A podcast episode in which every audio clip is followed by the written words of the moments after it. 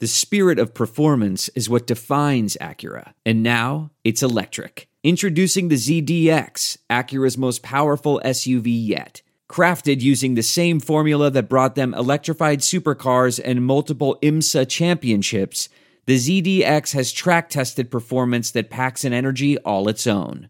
Unlock the energy and order yours at Acura.com.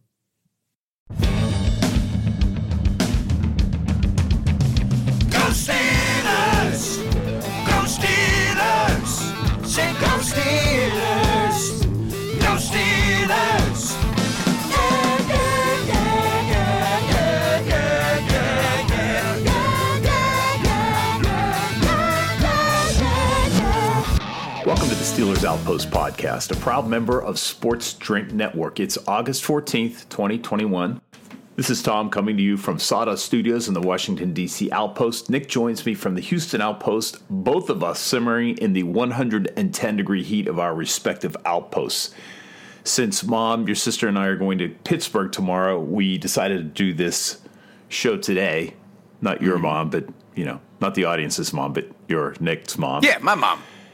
Hey, so the Steelers essentially beat up on the Eagles, winning their second preseason game. Although we did have to come from behind before we sealed up the 24 to 16 victory.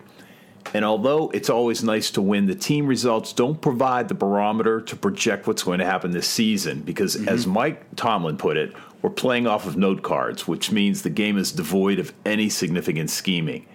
But after a word from our sponsor, we'll talk about a major acquisition the Steelers made from a former rival. Spotify Green Room, everybody. Spotify Green Room is a live, audio only sports talk platform that's free to download and easy to use. You can talk to other fans, you can talk to athletes, and even insiders in real time. Get the scoop yourself. Let's go straight to the source. Spotify Green Room makes that easy to do. It's perfect for watch parties, debates, post game breakdowns, and you can react to breaking news there in any dramatic or subdued fashion that you'd like. Although I suggest drama for the ratings. You know, everybody's their own personal channel now.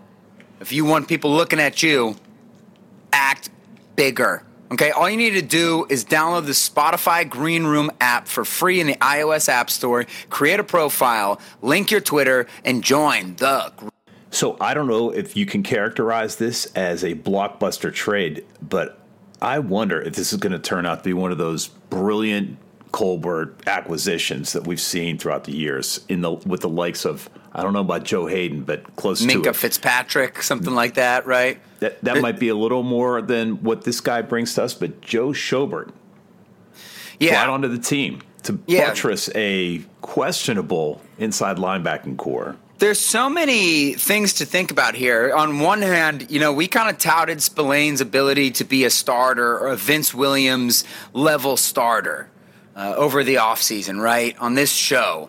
And I don't think that's necessarily wrong, but I will say, even in his limited action in this preseason, I did become worried just based on the fact that he can analyze a play and he darts in there. He is Rudy. He is the undersized white linebacker. Now, I thought he could defy that due to what he did on a basketball court. I saw him go under the legs. I'm like, all right, I'm in. This guy's a professional linebacker. But when I say he's Rudy, he diagnoses the play, he speeds in there, and pretty much always gets swallowed up by a blocker, whether it's a lineman or a running back or whatever it happens to be. So I do think Spillane could be a low level starter, and, and obviously that's a high level backup that you'd be happy with happening. But one of the angles I'm thinking about with this Schobert trade is that obviously there's nothing really behind Spillane that you can actually count on here. So that's one reason why they brought him in. Another thing is like a six round pick for a Pro Bowl linebacker when he was with the Browns just, you know, two, three years ago, who deserved to be that sort of Pro Bowl linebacker. Like, this is a very good player. And you get him for a six round pick. I don't know if he's 27 or 28, but he's still got a few good years left. It just seems too good to be true. So his year last year in Jacksonville wasn't great, but then again, that whole team sucked. And they're having a regime change, which is the perfect time to buy some of these players. Of course, I don't think this is a Minkah Fitzpatrick level acquisition, but I do think there are similarities. in the two situations where the Dolphins were changing regimes at that time. Minkah f- sort of forced his way out. I mean, it was really easy for him, right? He didn't have to do an AB campaign. He was basically like, Can I get traded? And they were like, Yeah, sure. We're idiots. And the Steelers picked him up for a first, which is crazy because what what that pick was what number was that? I mean, probably in the 20s, right? So you basically drafted Minkah Fitzpatrick with the 24th pick or whatever it happens to be. And so that's where I think we're at with Joe Schobert. I think Jacksonville has a very odd situation because you have a college coach. We've talked about that ad nauseum. The guy signed. The guy brought in Tim Tebow to training camp. I mean, there's going to be some big shakeups and changes, especially when you consider that the Jacksonville Jaguars aren't going to be competing seriously this year, and Joe Sher- uh, Joe Schobert has a large contract, so they're figuring let's trade this guy and get rid of this contract, and we can start building this team the way we want to. So all of that is to say, I think there is a chance that the Steelers got a very good player here, and that's kind of the second thing I'd like to examine about the situation is I, I, this is Kevin Colbert at his finest. He's been wheeling and dealing in the past few Augusts very nicely. How does he stack up against Dirty Red? Nobody stacks up against Dirty Red. Hey, but by the way, speaking of Dirty Red, special teams demon, you get Matakevich back on special teams. Or not Matakevich, uh, Bob Spokane. Spillane back on special teams now that he's not starting. So that is actually kind of exciting to have an absolute ace on special teams that way. The last thing I'll say with the Schobert thing is like, um, yeah, the money is interesting, but they're, they're, they're making it work. It does feel weird as a Steelers fan that the Steelers are signing Pro Bowl linebackers, former Pro Bowl linebackers at outside and inside linebacker, and making all kinds of moves. They probably will bring in a free safety somehow, some way. Can't believe they let Malik Hooker get away, especially considering that he didn't sign for anything in Dallas. But we're making all these moves, still no offensive frickin' lineman. Still no offensive lineman. So I think you could look at this two ways on one way you could say the arrogance of this coaching staff is shocking right now to think that this offensive line was going to work in the first place, let alone with the way training camp has unfolded and the fact that they haven't played together at all and they are just putting so much money onto the defensive side of the ball that it's it's really obscene. Or you could say do we know which actual quality starting tackles or backup tackles are even available? Maybe there aren't guys maybe the pickings are slimmer. When you get a Joe Schobert level, like, oh, a starting linebacker for a six round pick and an expensive contract the year before, you, you might be getting Ben's contract off of the books. Okay, that's an amazing situation. I don't know if that situation's out there for a tackle, but it just does kind of piss you off when you got Joe Haeg as your as your main guy, and they haven't made any moves since then. Does that rub you the wrong way, Dad, or is it more like it's this is just an opportunity that came across their desk. If a tackle came across their desk, that would be even better. But yeah, they haven't. I I know our mantra is football is run by football players, but I, I give Colbert especially a lot more credit. I can't explain the issue about the offensive line. It seems like they're able to find defensive players. They should be able to find offensive players, especially in a year where the pool is deeper because of the salary cut, um, salary uh, cap situation. I wonder, and people are still saying there's going to be one more acquisition before the season, and most of what I hear is they're going to look at a safety. But I wonder if there's going to be some availability of offensive linemen before this is all said and done. Yeah, and so but even I agree. It's up- not done yet. But even picking up one guy does not solve the problem. You you need to build him. We talked last week about how the Steelers have been putting the pieces in place, and I wonder if there's a longer term game. And this this would be an interesting analysis to see how long we're hanging on to these defensive players in anticipation of bringing on a franchise quarterback within the next three years. Yeah, I mean, it's just so presumptuous of me to assume that there's even an option for a Joe Schobert esque offensive tackle. But if you look at the situations, they're almost identical. You have this fan favorite, low athletic profile, no pedigree guy in Robert Spillane, who we say, well, he's not that talented, but we have seen him in spurts be uh, an okay starter, so let's have him in there. Okay, well, both of your starting tackles are that guy, Zach Banner and Chuks. And so they made a trade at a position where they had a starter who, who could play a little bit, and now they got a better starter uh, with Joe Schobert. So I just wish that the that the stars had aligned in the right way to, to be able to get an offensive lineman. But I almost think that right now I'm dealing a little bit too much in the hypothetical. I just think it's going to be interesting to bookmark this uh, when we get halfway through the season and we really see what this team is like. Once we get to the end of the preseason and see, hey, have any other teams grabbed offensive linemen? Because I do think the Steelers are in a position where, yes, like you said, you're not just going to get one offensive lineman, you're going to fix the whole thing, but you could get a you could get another one. You can use all the linemen you can get at this point. So we'll see if anyone gets picked up or if it was like, hey, no one was available. And the Steelers have an absolute, just shocking amount of money into the defense right now. I think that it's reasonable to expect the defense should be pretty damn close to what they were last year. I think with the way that Highsmith is looking, again, it's presumptuous to assume he's going to, you know, just light the world on fire right away, but we saw what he did last year. We saw what he's done so far. I think there's a chance the fall off from Bud to him is not that big. The Mike Hilton and, and Nelson things, those are large. They loom large. But now you have an even better middle linebacker, two better middle linebackers. You get Bush back and you get Schobert. You got Minkah. You got all kinds of people back there. So this defense is going to need to carry this team. And I just hope that Najee Harris's legs don't fall off. Well, that's that was my point. If you look at the how how long guys are locked in. I'm looking at it right now. You're solid through 2022 on the defensive side of the ball, and in 2023, yeah.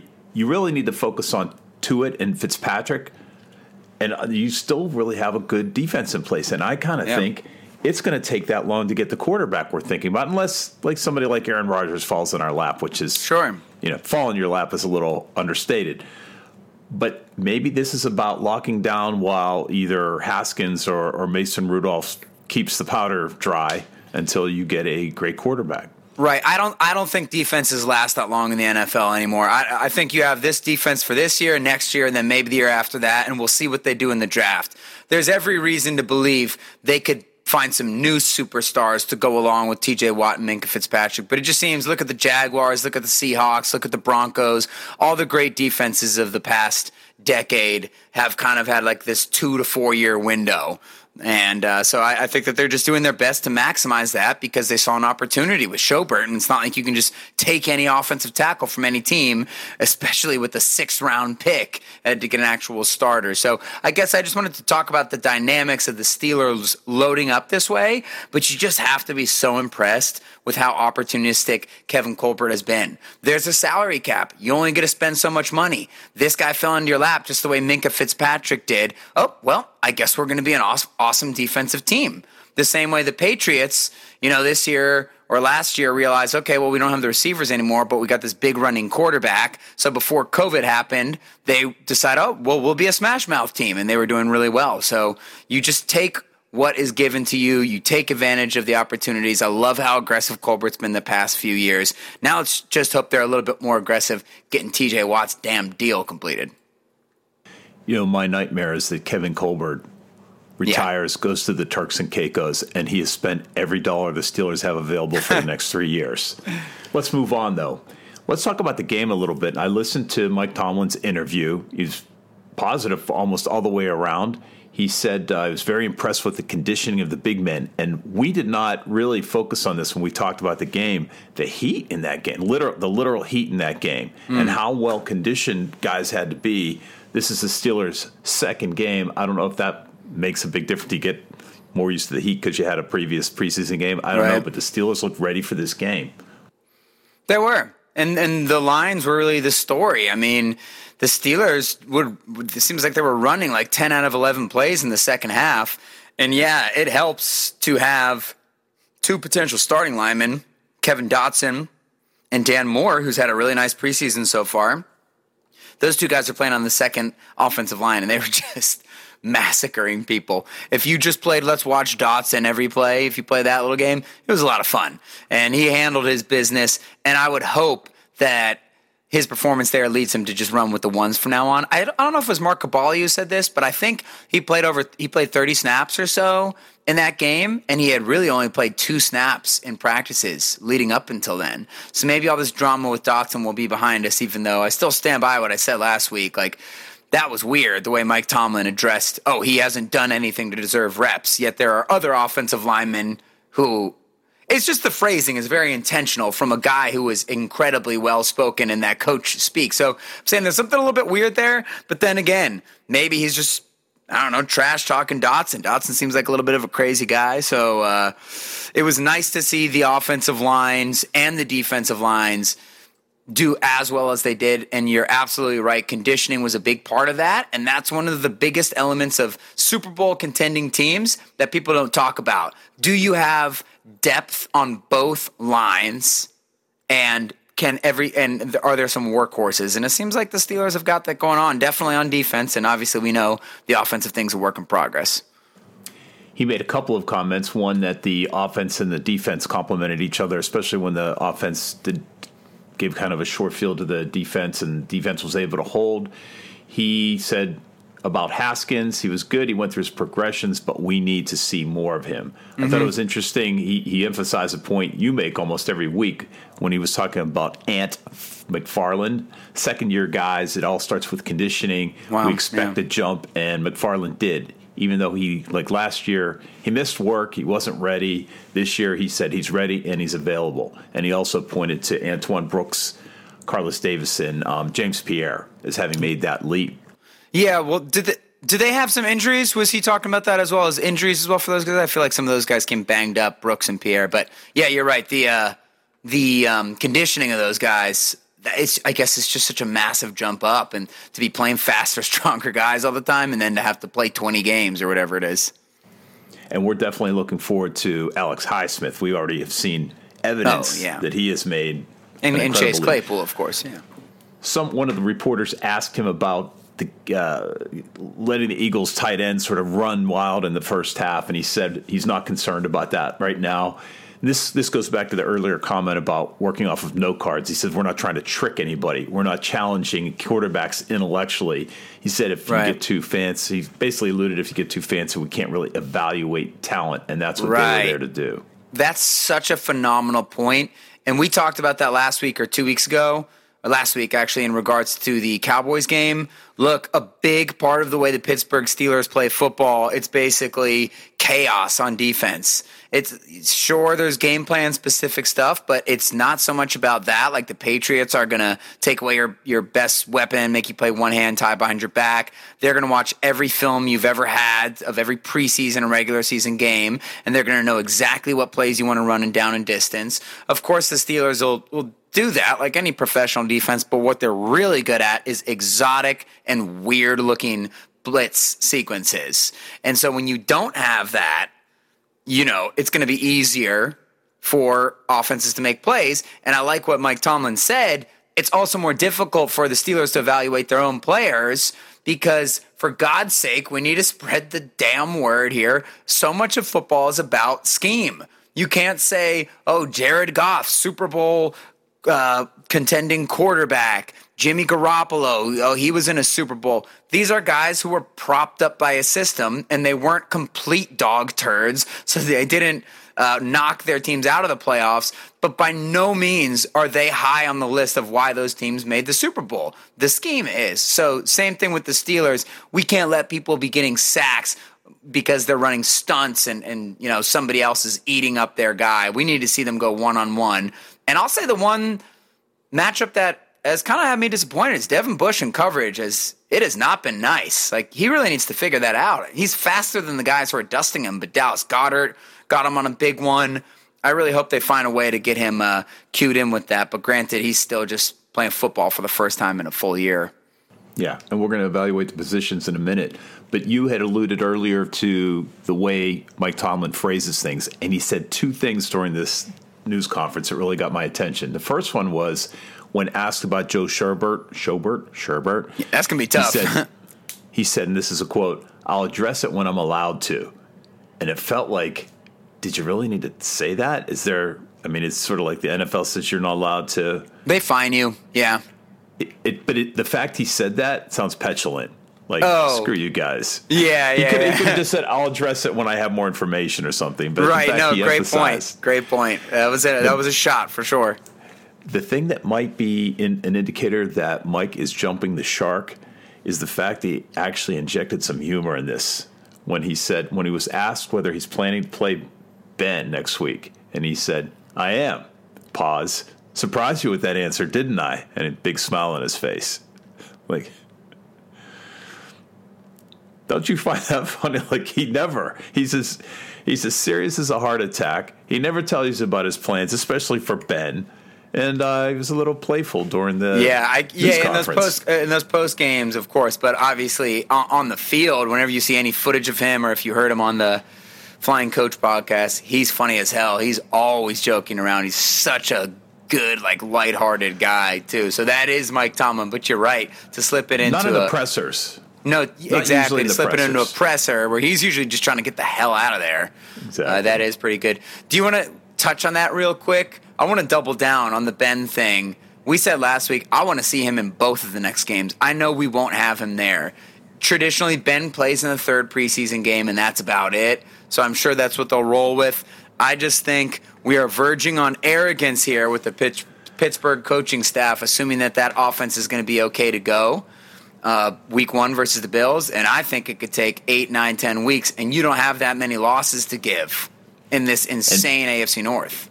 And Ben has a history of needing weeks to knock the rust off. Yeah, especially as he's gotten older. He's been way worse at the beginning of years. I know you Yeah. can point to last year like uh, he was actually better in the beginning of the year, but it wasn't like he was tearing people up. So uh, we'll see what it is. My thing is more like it's a brand new offense for the first time in 20 years. It's a brand new offensive line at every single position with nobody proven, no pedigree either. So there's no reason to just be like, okay, well, we're pretty sure Najee Harris will be good. There is no Najee Harris on that offensive line. It's just a bunch of third round castaways. So I, I really wish they would play Ben and the starting offense a lot more. Although if they come out next week and go touchdown field goal, well, let's be let's be serious. There's no chance in God's green earth that the Pittsburgh Steelers will score an opening touchdown, opening drive touchdown next week. So let's hope field goal and touchdown, right? Um, but uh, yeah, I, I would like to see them play. On Twitter, I'm seeing the opposite. Everyone, save him, save him, save him. I think that that was true in the Killer B era when, like, we know what we have. It's the same line, Hall of Fame-ish, for, well, you know, Steelers Hall of Honor type of line, and the collection of Hall of Fame skill position players who have played together for a few years, who, by the way, always get injured in the playoffs, and this is where the seasons go awry. I get that. Don't play them in the preseason. This is nothing but questions, so that's frustrating. And I'm worried that that promising first drive the Steelers had with a couple 10 yard runs for the Pittsburgh Steelers, marred by penalties, I think we're going to see a- an absolutely maddening amount of penalties early season with the offensive line having to hold their way to adequacy. Do you think that we should start with Haskins or Rudolph at- with the first Yeah. string offensive line just to try it out first before you expose Ben? What do you mean? Are you joking? Like, kind of test the temperature of the water. Like, oh no, they're too porous. Let's we got we need another week or two before we put Ben out there. It's not the worst idea. No, you just got. It, it is. They already made their bed. They'll lie in it. To use in a Tom. Uh, to use a Tomlin saying, Ben's to have to figure out how to get back there and play. And he always says, "I need that first hit. Like I need Ben to get hit in that game." He is just so obvious. He actually plays better after that happens when you realize, "Oh, it's to be okay. I'm not dead." And uh, I just, you know, I'm just I'm worried for the offense. I think that it's been a very encouraging first two games. There's a lot of good players. I think the Steelers will be better at running. That's saying nothing. It was the worst running team in the history of the game of football last year, so anything's going to be better. But you obviously see Najee Harris carrying people for 5 yards. It is amazing, but oh my god, the way that they're planning to use that guy I mean, what are the odds of him playing every game? Like, I don't want to jinx it, but that just seems insane to me. So, we'll have to give Claypool some carries on some jet sweeps and stuff like that to take the pressure off of Najee. But I really hope that we get to see some some good stuff from the Steelers offense next week, and I guess we'll be able to finally see the offensive line play together for the first time. But yeah, there's my little soliloquy after Tomlin's comment on playing Ben next week. Well, let's talk about the game a little bit. And I needed a few days to process what I saw because I was putting pins in my eyes by 10 o'clock trying to stay awake watching that snooze fest. Yeah. When you stand back, I, as excited as I am, and mercifully the game started at 7:30 Eastern, so I didn't have to stay up until midnight, and my heart wasn't racing at the end, which was an added benefit. But when you stood back and looked at the time of possession, I didn't really realize it as it was as the paint was drying. Steelers 41 minutes versus 19 for the Eagles. And it didn't feel that way probably because the part of the game that I was awake for was the beginning. Right. I mean, it just it backs up what we were saying in the first uh, opening part of the podcast that, that that second team offensive line was just utterly dominant while Jaylen fourth quarter preseason man Samuels was forced to try his best to make some nice runs there. So yeah, obviously you and I said we're not really judging the game and the box score and those things so much as we are individual performances, but that does mean the performance of the offensive line, those second team guys, was significant in that way. So yeah, crazy time of possession for the Steelmen. So let me. I just had one observation. Sure. You know the the the victory, while good, doesn't really speak to the purpose of the game. The purpose of the game is to evaluate players, right? And and obviously maybe to try out some of the offensive and defensive schemes, which they don't do a whole lot of complexity on. Yeah. But the problem is, you know, you have 11 guys out on the field and they each player they really split up the playing time. Well, my point is the little the slices of the pie are so slim for every player. Right. You really don't have a great body of work to judge these guys from. Obviously, they're in training camp all the time, but there's just a different thing you're assessing when they're in a competitive situation against another team. And I'm I guess my conclusion is you got to be damn near perfect if you're an edge of the herd guy trying to make this you know, making a splash play or a spectacular play, I just don't think makes the team. You have to be consistently perfect on the three or four times you're going to even come close to the ball. You know what's crazy is the older I get and the more we f- uh, follow training camp, they don't even get that. You realize that they don't even get that many reps in training camp. Like ben, they, when they do that seven shots drill, I remember when we first heard of that many years ago, and you think like, oh, they get seven chances. No, they get two or three with Ben, and then they put in the backups for two or three, and then they put in the third strings for two of them, right? So I agree with you. It is amazing that they're able to evaluate these guys when you're legitimately only getting a couple reps per day.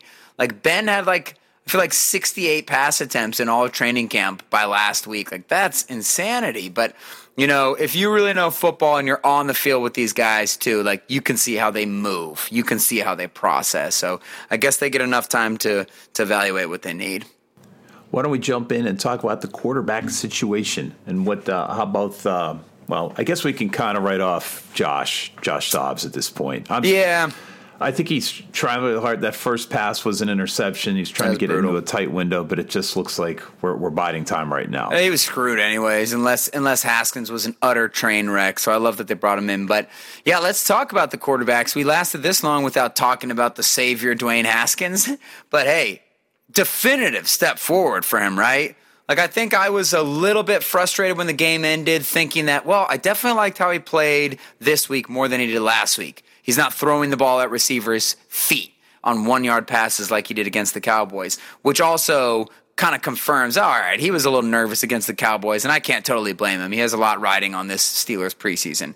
So at first I thought, okay, great. He was under control. I just really would like to see him throw a couple more downfield passes.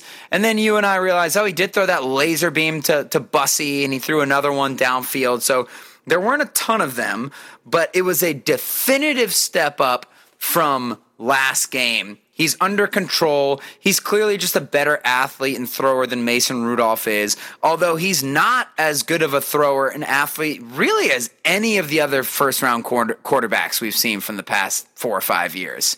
If he had to rank him, he'd be pretty low on that list.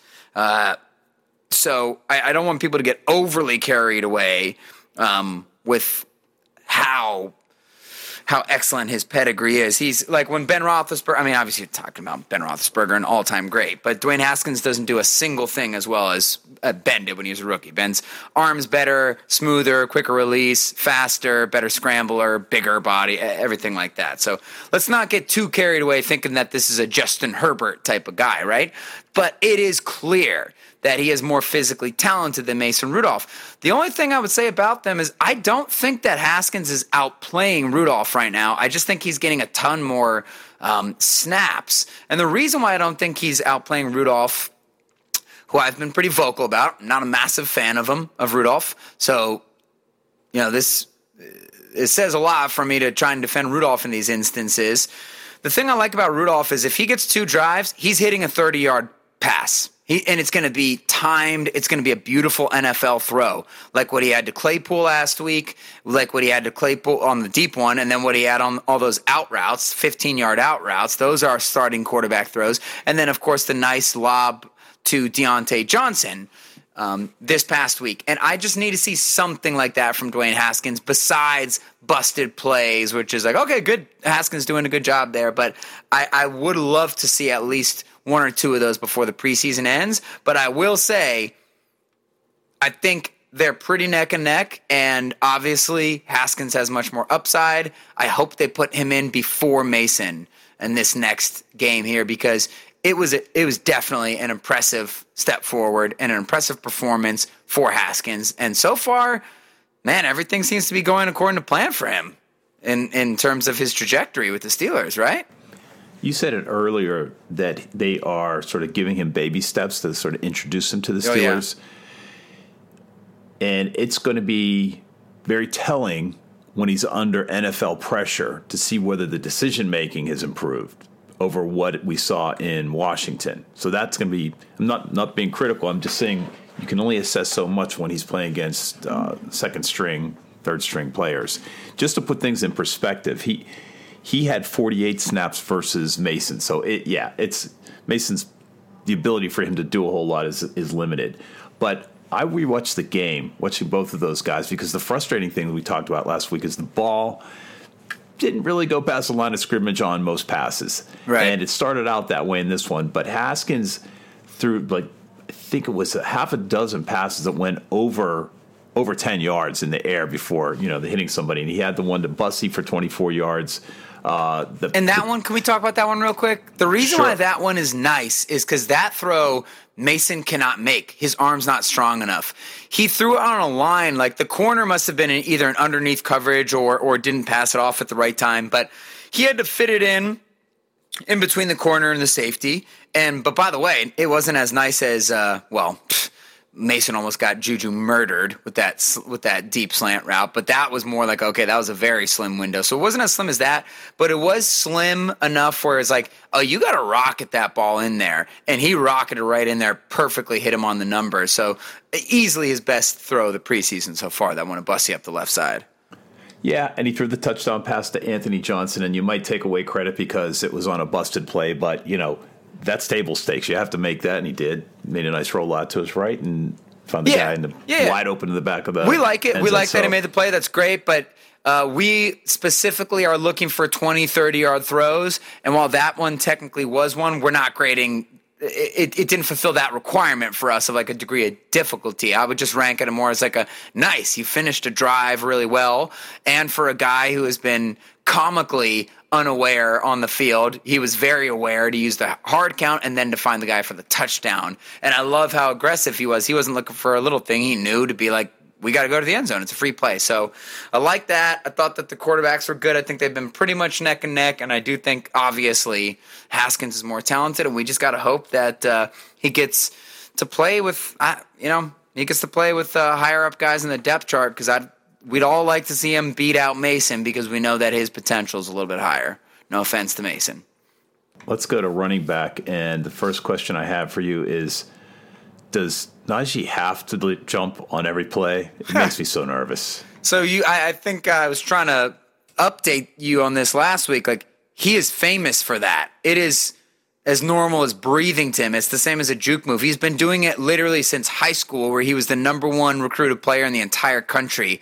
And he doesn't do what Le'Veon does, where Le'Veon would jump over a guy, land, and kind of get tackled immediately. This is an actual juke move for the guy. He jumps over people and he keeps running. So I I know it's it's weird. We used to say that all the time with Le'Veon Bell, like oh we're scared of it. It, it doesn't really affect me. It just seems like he's done it at every level in the SEC against the best players, and he just kind of has the timing and the rhythm down. Um, where it's been okay, and of course that'll be famous last words for me. But I'm like, whatever, dude.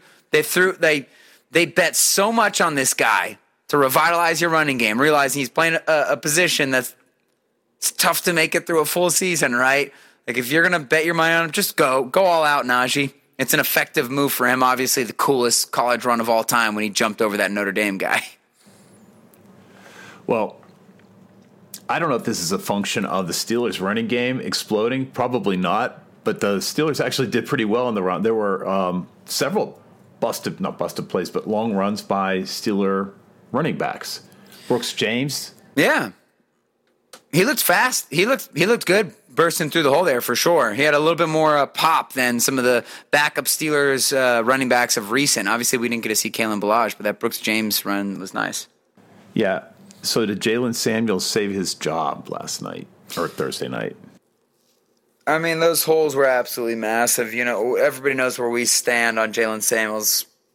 It's just there's literally no upside to him. So it's unfortunate that Kalen Ballage wasn't able to play. But let's talk about McFarland real quick because clearly there's Najee Harris and then McFarland, and then there's no talent after that. Everything else is, is plodding on the Steelers running backs. McFarland has some talent. His burst is incredible, and he has a nice little low center of gravity.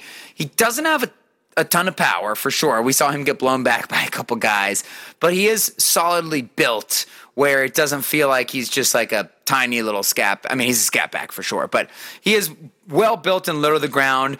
I guess I'm such a fan of him because I see how fast he moves, and it sort of seems like, man, I would love to see him get in the open field and see if he can break an 80 yard touchdown because if he can do that as well as he bursts through the line of scrimmage, you might say like, oh, this might be a top 10 kind of like fastest running back in the league. Not a top 10 talent running back, but this guy can really move. So I, I have nerves about him. Last year, I was so excited when you saw him move on the field, like, oh man, Steelers haven't had this in a while. This year, I have a, a scary suspicion that like this guy just doesn't have feel and he doesn't know how to hit holes. He's everything's always moving way too fast for him. And I was comforted when he actually pointed that out about his game. That's the main thing he's working on. It's like slow down, find the right holes, and he clearly has done a little bit better job of that. Uh, I thought that touchdown run was phenomenal, where he got swallowed up inside and then just kind of bounced it out and dove into the end zone. That's just an example of the type of athleticism he has and low center of gravity. Um, but I would love to see him get, you know, like 10 carries next game. I think every little shred of experience he gets has been really helpful. And if we can keep your fingers crossed that that guy could, you know, no pun intended, turn the corner uh, and, and be a legitimate running back too, that would be incredibly exciting because you'd have the always coveted thunder and lightning kind of running back duo there. So I, I thought that he played well and definitively took a step forward there. Can we just take a minute to mention Pete Guerriero? Hell yeah. He of Monmouth. At the end, he sort of did mop up duty. Fast. Very fast. Very Although fast. he only had two two point nine uh, average carries. So let's Whatever. move on to the offensive line. What what are your impressions of the line? Given that uh, I don't know if this is meaningful, but one sack against Mason.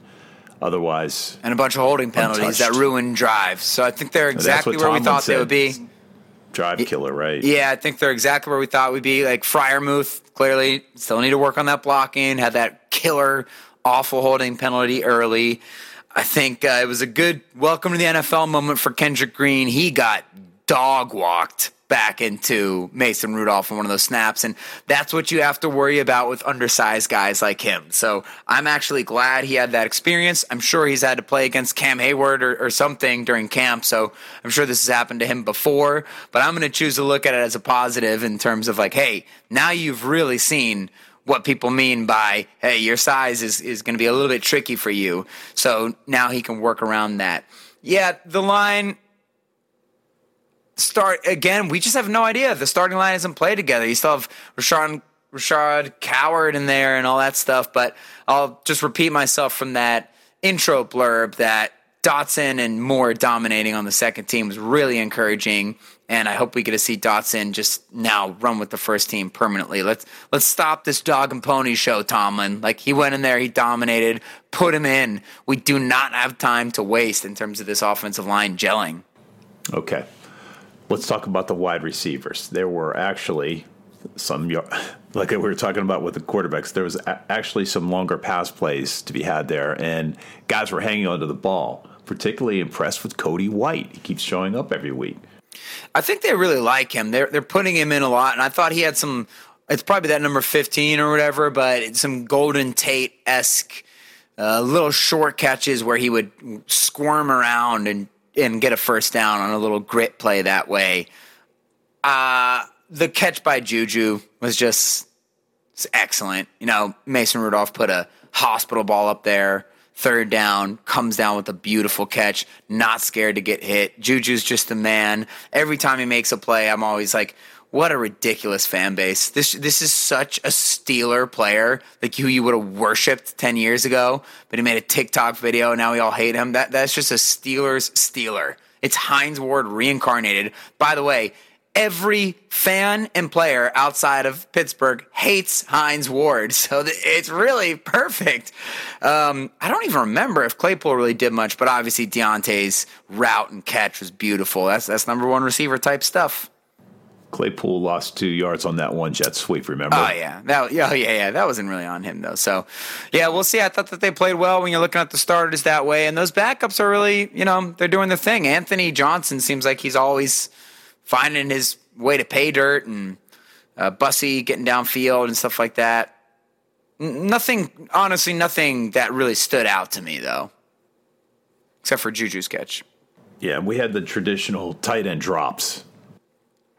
Yeah, they're little comedy capers in that tight end room there. Wish we got to see Freiermuth catch one. Hopefully next week.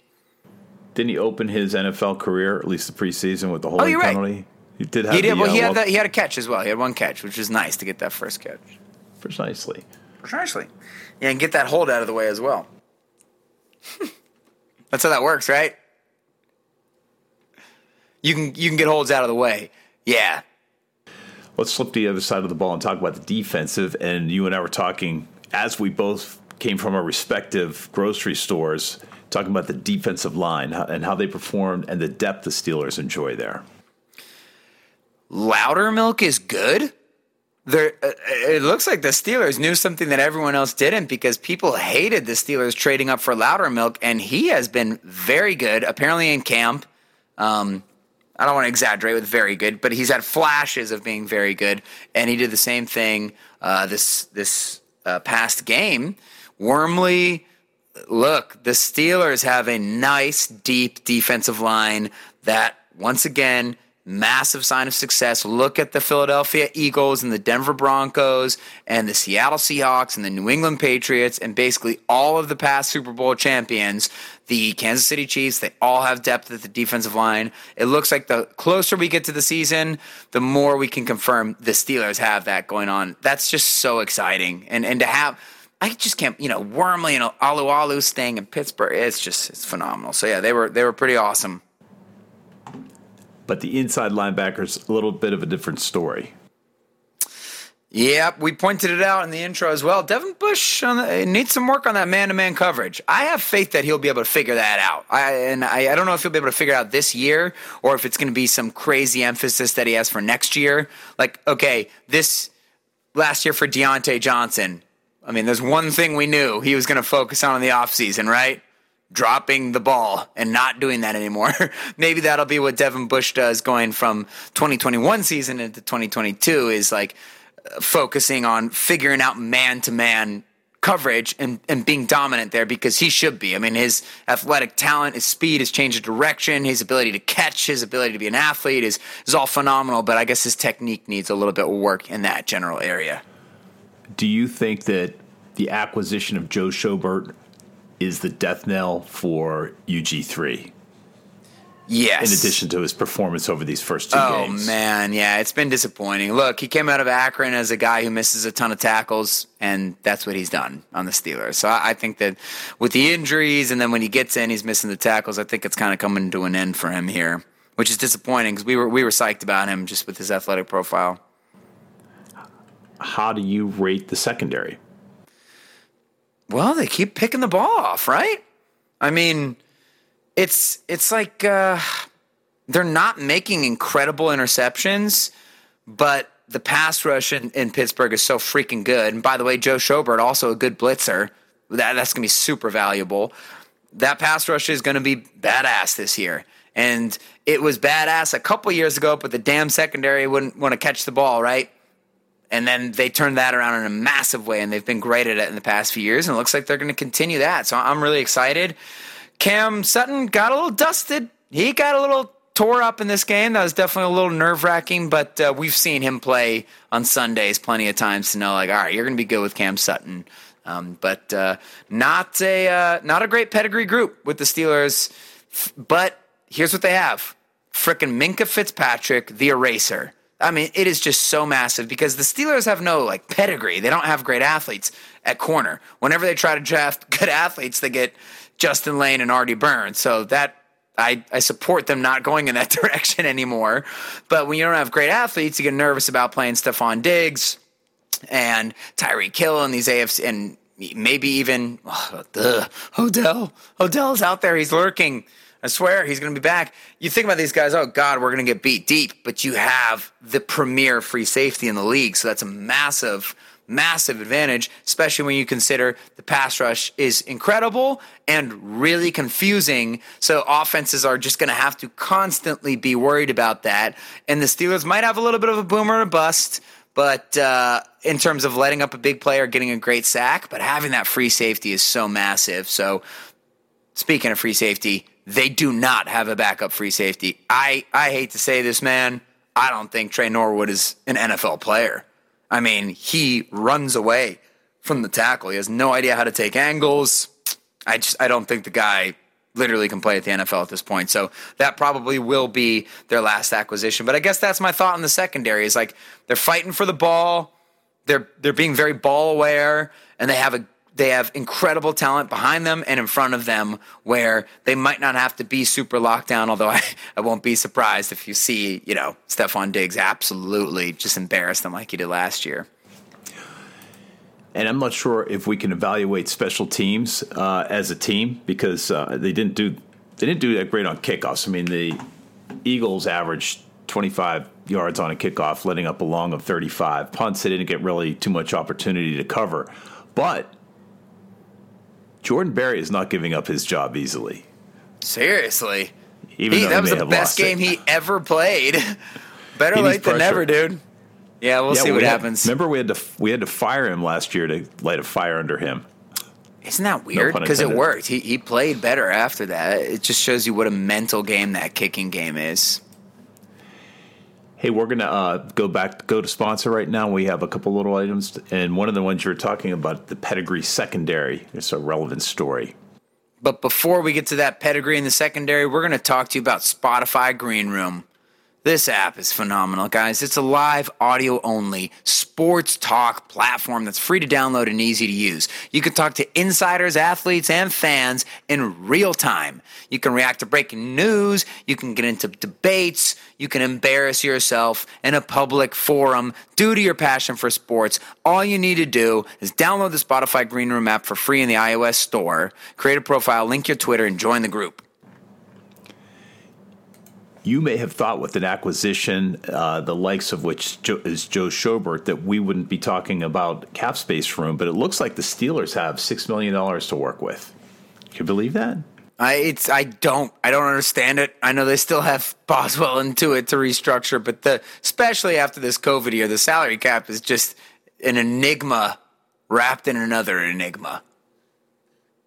So, as far as pedigree secondary, may not be in his prime, but Joe Haden has said that he wants to end his career in Pittsburgh and he's looking for his third contract in the Burgh. So this one obviously is weird because everybody loves Joe Haden because he's the most likable, awesome guy that you could ever have on your football team. He's played awesome as a Pittsburgh Steeler, not to the level that he did at his peak with the Browns, but not that far away from it either. Has stabilized the defense with his leadership and his intelligence on the back end. He lets them do a lot of different things and play games that way. But he's also, what, 32 years old? He's already a little slow giving him a contract seems sort of insane, but if it was done at a low price, especially since he's saying in public that he wants to end his career there, which seems to be, I mean, that's, they use that in negotiations. Like, you listen to any agent or GM talk on McAfee's show, uh, there's some GMs who have come on and said that, like, I really wish you know, they didn't keep praising this quarterback over and over again, the coach in their in their interviews, because now we are getting squeezed by the agents. They'll use all of that. So maybe there is hope to get Joe Haden on a really small contract because, dude, I'm not paying 33 year old corners like any significant part of my salary cap.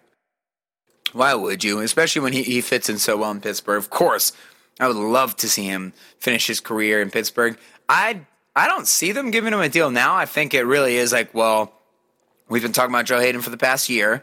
When those cornerbacks go, it, goes hard because it's such a speed based position. You you don't know the routes the receivers are running. You have to be able to run and catch up to guys all the time. So when you lose that step, you lose a lot. You lose your livelihood. So I think they're just going to have to keep an eye on him through this year. But if he has an identical year this year as to what he did last year, I would expect that they'd try and work something out, especially since he's already cutting the price down with the with talking about wanting to re- retire with the Steelers in public. And I would be thrilled. I mean, this is like an undercover all time favorite Steeler. Like so lucky to get Joe Haden. He's been nothing but awesome on the field and off the field since he's been in Pittsburgh.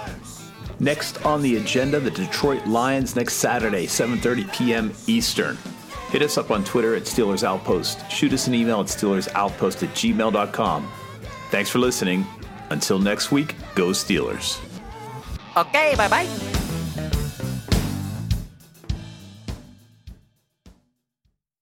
There's no distance too far for the perfect trip.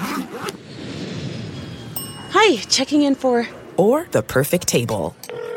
Hey, where are you? Coming! And when you get access to Resy Priority Notify with your Amex Platinum card Hey, this looks amazing. I'm so glad you made it. And travel benefits at fine hotels and resorts booked through Amex Travel, it's worth the trip. That's the powerful backing of American Express. Terms apply. Learn more at americanexpress.com slash with Amex. We're driven by the search for better. But when it comes to hiring, the best way to search for a candidate isn't to search at all. Don't search, match with Indeed. Leveraging over 140 million qualifications and preferences every day, Indeed's matching engine is constantly learning from your preferences. So the more you use Indeed, the better it gets. And listeners of this show will get a $75 sponsored job credit to get your jobs more visibility at Indeed.com slash match. Just go to Indeed.com slash match right now and support our show by saying you heard about Indeed on this podcast. Indeed.com slash match. Terms and conditions apply. Need to hire? You need Indeed. I want to tell you a story. It's a story about a scandal, broken relationships, gossip, rumors, money, corporate rivalry, and a broom. A performance enhancing broom. My name is John Cullen. I'm a comedian, podcaster, and for 20 years, I was a semi professional curler. And I want to tell you the story about how a single broom almost imploded the 500 year old sport of curling. We felt like we were bringing a knife to a gunfight. It's the story of a superstar and his fall from grace. Well, I was being dragged through the mud. It's the story of two brother entrepreneurs with a dream. I said, that's great news. It's a story of intrigue. I still don't understand why we want to keep his name secret. The full story has never been told, so I'm going to tell it. Broomgate How a Broom Almost Killed Curling. It was a year I'd like to forget. To listen to Broomgate, search for Broomgate in your favorite podcast app. That's all one word Broomgate. Okay, it's time to commit. 2024 is the year for prioritizing yourself. Begin your new smile journey with Byte, and you could start seeing results in just two to three weeks. Just order your at home impression kit today for only $14.95 at Byte.com. Byte clear liners are doctor directed and delivered to your door. Treatment costs thousands less than braces, plus, they offer financing options, accept eligible insurance, and you could pay with your HSA, FSA. Get 80% off your impression kit when you use code WONDERY at Byte.com. That's B Y T E dot com. Start your confidence journey today with Byte.